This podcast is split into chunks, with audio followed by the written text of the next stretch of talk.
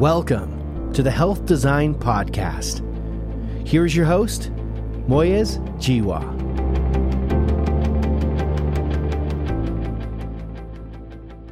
My guest on the podcast today, Erik Cardenas, has a dream to improve access for those who suffer inequity in the suburbs where he was born and raised. Undaunted by the idea that healthcare is a business, he's deploying his entrepreneurial skills to set up a healthcare program that potentially could change outcomes for all of his people and act as a model for those improvements, not only in the US, but throughout the world. Here to share his vision is Erik Cardenas. Erik, you're very welcome to this call. I'm delighted that you were able to spend the time with me today. Now, you're involved in a very difficult industry, and that is healthcare. But before we jump into that, tell us a little bit about your backstory. How did you come to this point in your life? Yeah, well, thank you very much, Moyez, first of all, for having me on this call. Uh, it's just a pleasure and an honor just to be able to share the story and a little bit about our mission and what we're working on. There isn't a single event, but rather a combination of experiences growing up in a Latino household that really made me who I am and, and have really inspired me to do the things that we're working on today. So, to give you a little background, a little context, you know, my parents are immigrants from Mexico. They moved to the United States in the late 60s, all with the intention of doing better for their families back home in Mexico, for themselves, and for the family that they would eventually have. I'm the youngest of three. And while we didn't grow up with a whole lot I really never felt like we we were ever missing anything. So you know, we we didn't have a lot of resources. My parents, for much of my upbringing, we lived paycheck to paycheck.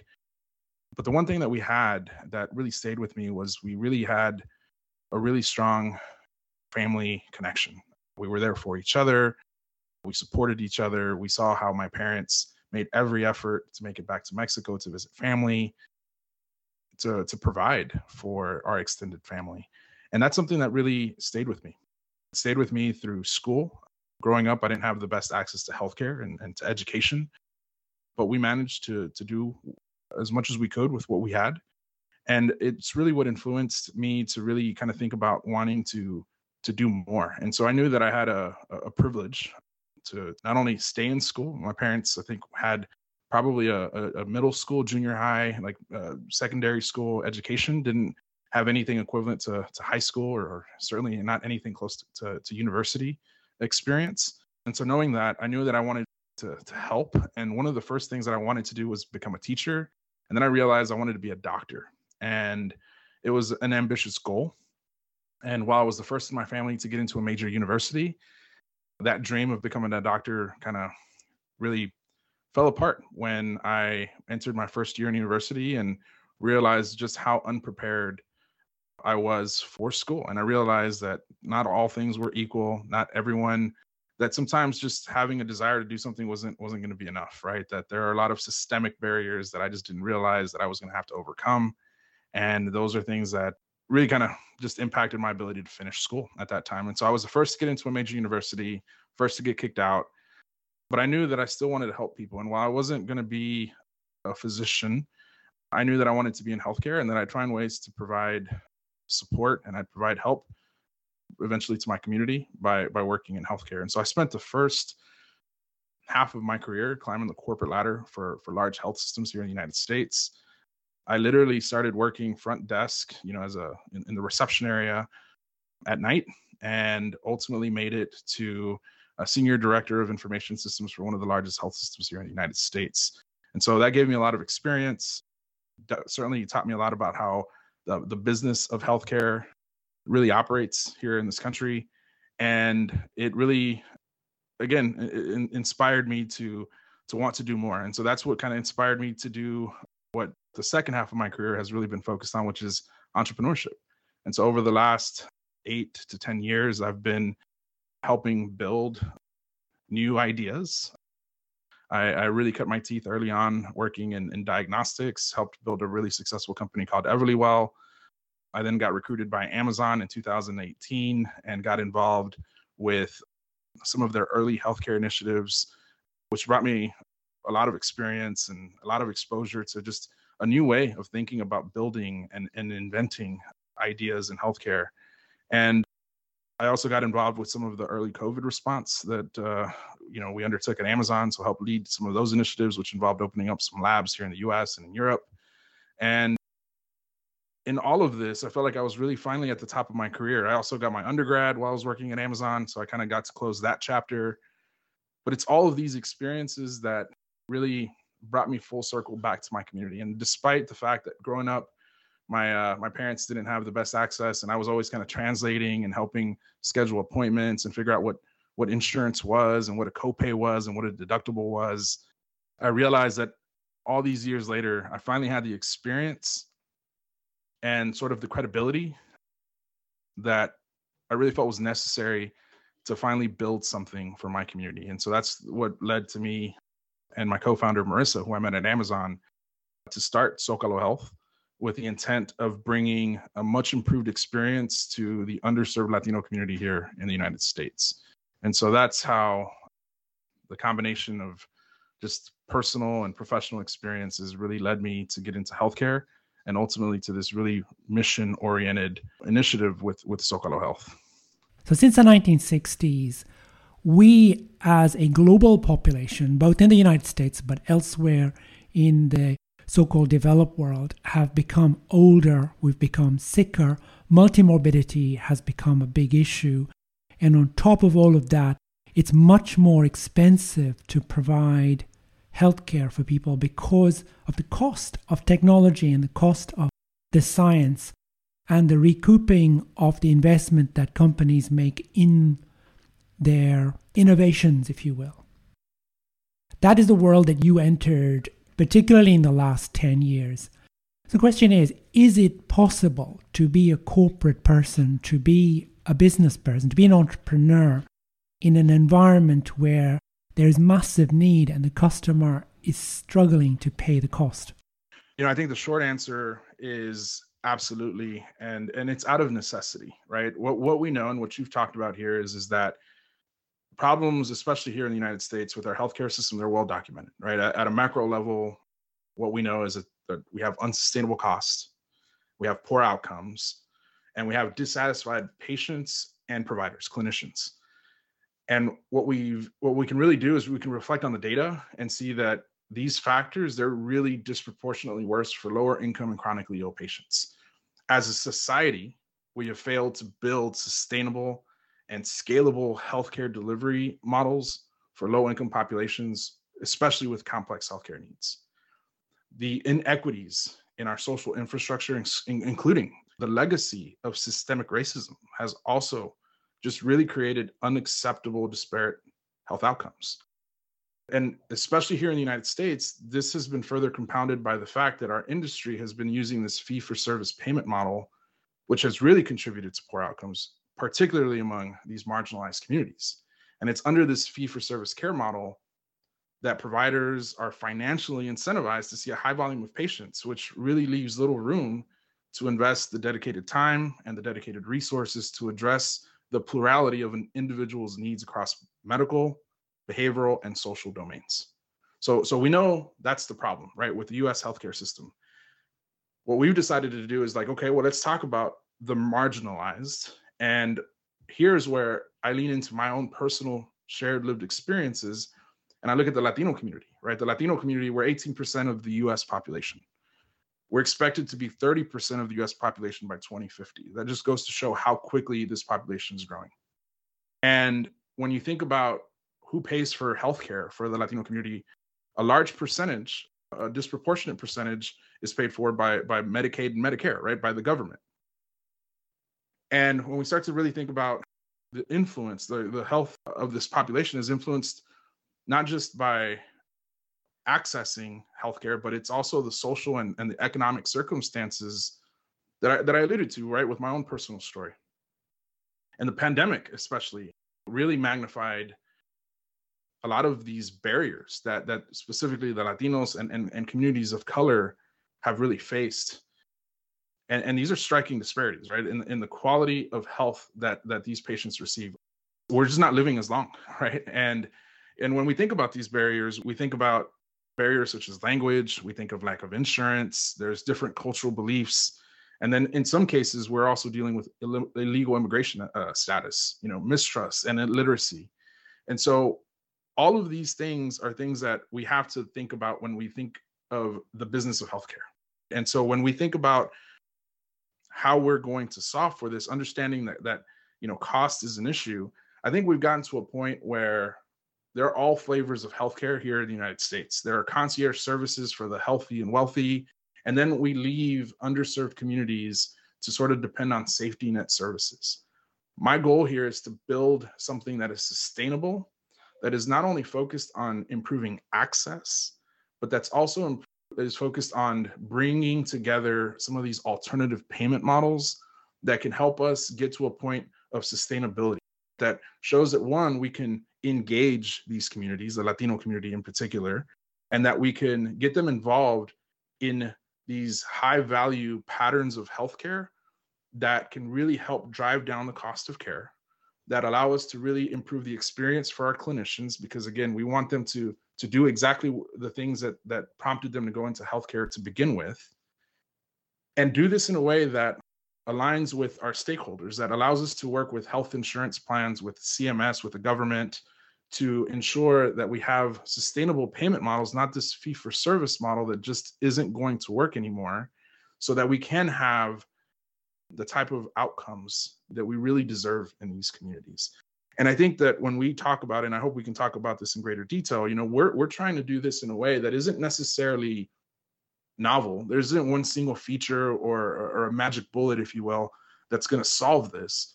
But it's a culmination of things that we're trying to do that will help build and bring a ton of value to these underserved and marginalized communities. One example that I'll give you is, you know, we're looking to hire community health workers. In Spanish, we call them promotoras de salud. And this is hiring people within the community because here in the US, one of the problems that we have with our healthcare system is that everything's siloed. We have healthcare providers, we have health economists, we have public health experts, we have policy experts, and no one works together. And what we wanted to do is we wanted to build a system that used community health workers to help build and earn trust in our community so that people can leverage and talk to people who, who looked like them, that spoke like them, that talked like them, that, that had all these experience, very similar experiences, these same shared lived experiences, and could use these individuals to not only help schedule appointments or manage a referral to a specialist, but they could also identify resources in their very own community that certainly impact their health. And it's those types of things that we're trying to build now that not only help us build a better model, a better experience for our patients, but we're also hiring people in the community. And that in itself is providing a ton of value to the community itself, where we're paying people livable wages. They have, they're, they're doing the things that they want to do. And, and we're doing it with this really mission aligned goal of just providing much improved experiences and services that just have been missing. And again, I, I, compare that to these safety net services, although very important in our community, just aren't really doing much to raise the bar and to really engage people in a healthier way.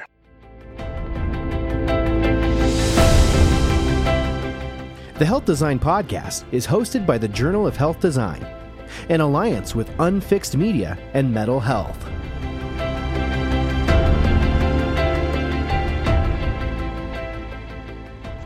So, if I can summarize this, I would say what you're trying to do is to deal with the issue of cost by solving problems downstream, by finding solutions at a point where it is relatively straightforward, it is relatively cheap, if you want to use that word, to deal with the issue rather than waiting to the point where somebody requires expensive drugs, which are going to need Absolutely.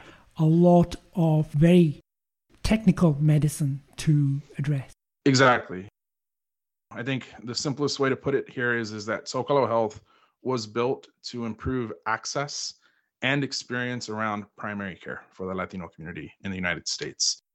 We believe that primary care is where we should really be investing resources because it has the most opportunities to to really bring impact to the community. And what I mean in impact, it's it's those outcomes that you mentioned, it's the cost, right? It's all of the things that healthcare is is really intended to do, but that the business of healthcare in this country has sort of just not gotten right for for, for many years, especially for for my community.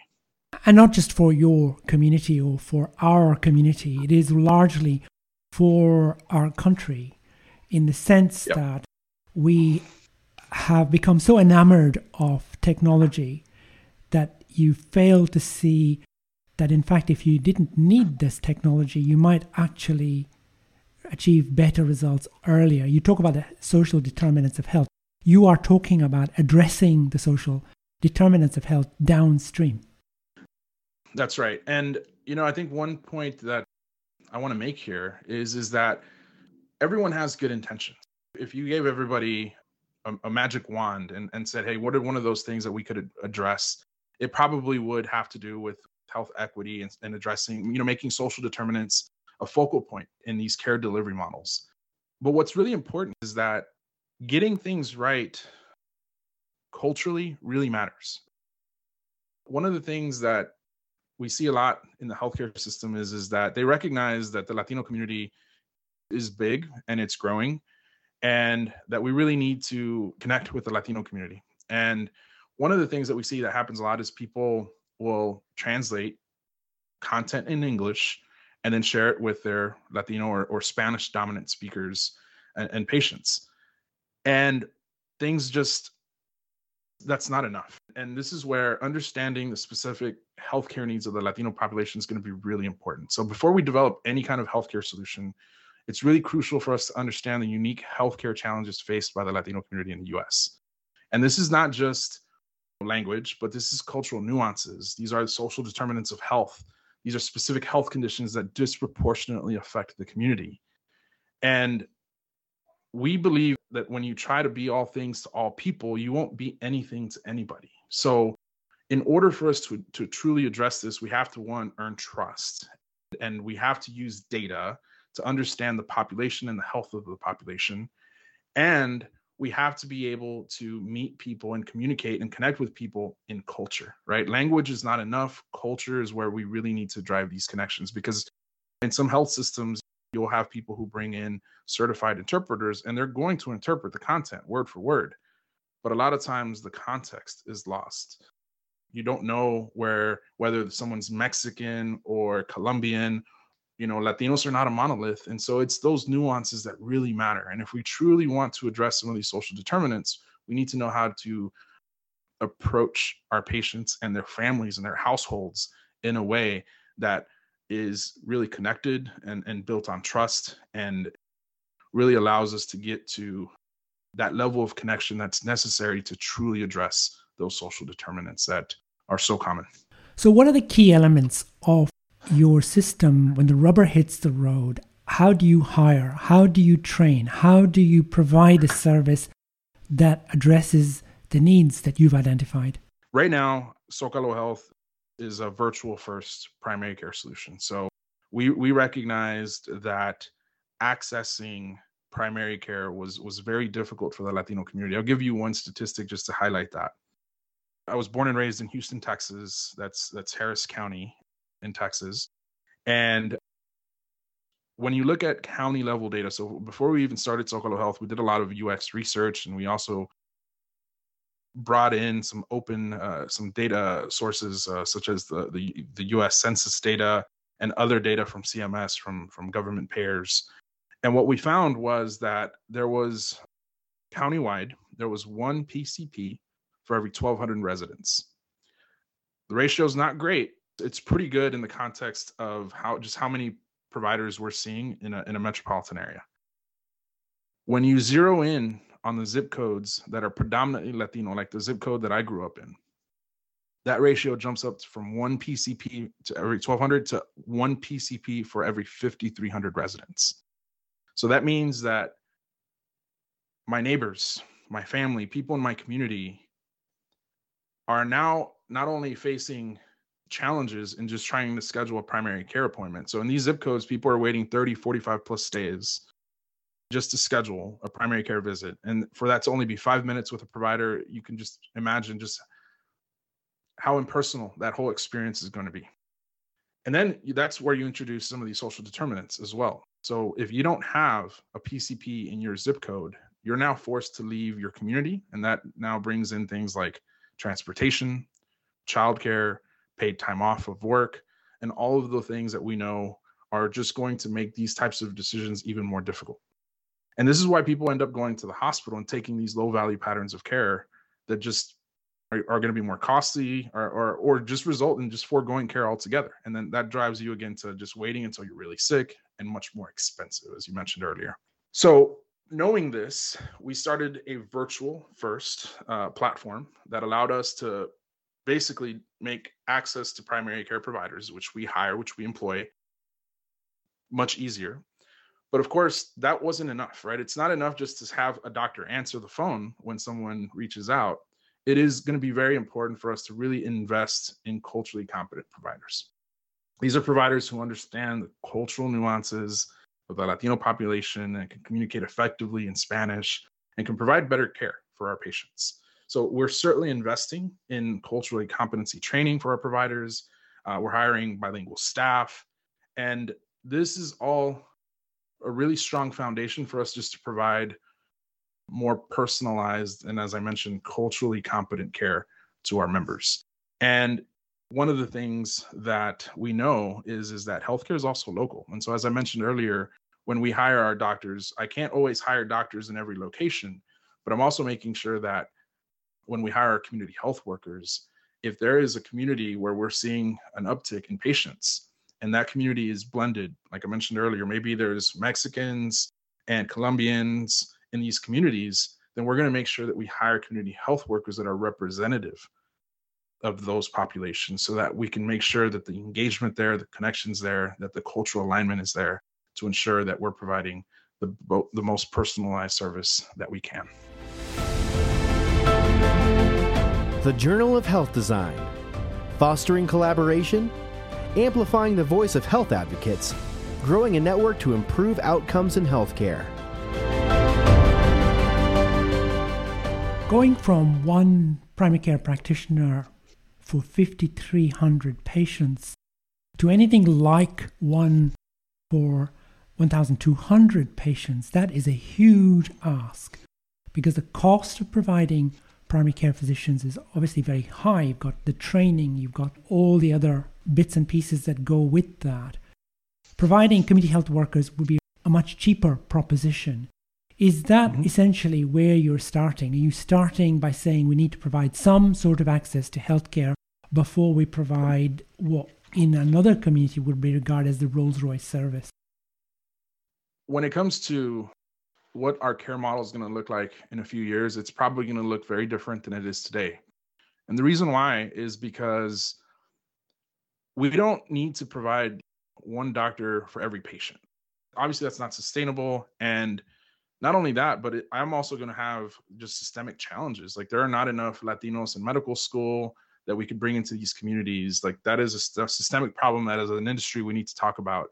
But for now, it's it's how do we ensure that these doctors that we do have at Zocalo Health are working at the top of their license, that they are focused on the most high value work that they can do and how we can unload a lot of the administrative work that a lot of times bogs them down.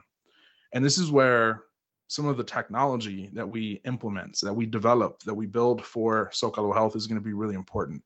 So, first and foremost, we have to also think about that technology in itself can be a barrier. So, our community health workers spend a lot of time with digital literacy and helping our patients get comfortable with technology because this technology can really help address many other barriers. The ones that I mentioned, such as transportation, working long hours, and, and needing extended access after hours to providers. And what we're finding is, is that by investing in that and helping our patients and their households navigate this technology, we find that sometimes our, our patients don't necessarily want to talk to a doctor. A lot of times we can do asynchronous care, which again allows us to have some level of concurrency. We also find that there are other resources. These are going to be resources for mental health, these are going to be resources for nutritional services. And by having all of this as part of our ecosystem, we believe that we can take more of a team-based approach to to addressing uh, the primary care needs of our patients. And so I think what we're learning right now is we need to capture as much data, so leverage technology to to gather as much data as possible, so that we could properly analyze and assess uh, the population health needs of the community. We're leveraging technology to bridge some of these gaps, some of these barriers that we talked about around access and, and hours of operations and things like that. We're also partnering with community based organizations because in every community, there are wonderful resources that sometimes patients just don't know about, whether it's access to food banks, services that help with housing, you, you name it. There, there are a lot of social good services out there. And we're partnering with these community based organizations to make sure that, again, we take a team based approach to solving the holistic needs of our patients and not just focusing on a single disease or several diseases. It's looking at the person and not the disease state. And I think it's all of these things that are working in conjunction with each other that will ultimately help us build a scalable model that, again, will bring a lot of value to our patients and our providers, but more importantly, also to the health plans, the health insurance companies that exist here in the United States that are also looking for ways to reduce the cost in some of these markets that we serve. And I think this is where what's going to be really important, really interesting to see develop over the next year or two is how we can enter into some of these alternative payment models that are not these fee for service models that we, we talk about that allow us to ultimately really build something that's sustainable, scalable, and effective in addressing the needs of the Latino community. When we started this conversation, we talked about the fact that patients have changed. They're sicker, they're older, there's more multimorbidity, there's more complexity. But what you've highlighted in that segment was that not only has that evolved since 1983, but other things have changed as well in the way that people access healthcare, in how they're able to use technology to connect them to different sources of help. So, in fact, in many ways, providing healthcare is different in 2023 than it was in 1983. And therein lies the opportunity the opportunity to create something that's fit for service that doesn't require the old model of you absolutely need one doctor per every 500 or 800 patients to deliver good primary care. You're saying that it is easier to service a larger population if you are creative in how you solve problems. That's exactly right. I think we have to embrace some of the, the technologies that are out there. I don't think that the technology alone is going to, to solve the issue, but I think used thoughtfully and in a way that, again, complements the care that we're trying to provide will really be effective in how we we move the needle. And and again, it's really thinking outside the box and really f- trying to find ways to challenge the status quo. That's going to really help us to to to make a difference and to really highlight the the opportunities that exist. And I think ever since we entered this market just a little under two years ago, it's been enough to also inspire others to to want to do the same. And it's just, it's really interesting to see how you can start these little movements by just simply challenging the status quo and showing people that there is room for us to do things differently. And again, it's no disrespect to what exists, what's existed before, but sometimes you just have to come in and, and trailblaze a new path and hope to inspire others. And whether it's you or someone else that really drives some uh, results here, that that's that's the goal is to deliver results. So I want you to go back now into the late 60s when your parents came to the United States and you in many ways faced a very similar world. There were inequities, there was discrimination, there was there was all of the things that you are now dealing with. So if you project 20 years ahead, how will it look different for your children and your grandchildren? So little has changed in the last few decades. And I really do wish that with this tech era, all of the innovations that we've seen in healthcare, I really do believe that we are now at a point, we're at a tipping point. We're seeing the, the federal government start to make codify some some policies that are really focused on health equity. And while those take time, uh, I'm not going to be foolish here to think that those are things that are going to happen overnight. I do think that they set a really important precedent, a really important foundation for how health systems think about serving the underserved. And I think what I hope to see in the next 20, 30 years is is that one, I think that these barriers to healthcare for for some of these underserved communities are solvable. And I think that as we start to really think about healthcare, and as I mentioned earlier, just kind of the silos, right? I, I think that in the next 20, 30 years, we're going to see more of this, these synergies come together between policy, public health, social work, medical providers. And I'm hoping that we're going to start to see these stakeholders come together in a way that will make healthcare accessible to everyone. I think we're going to have to see in the next 20, 30 years some real reform around how healthcare is paid for in this country.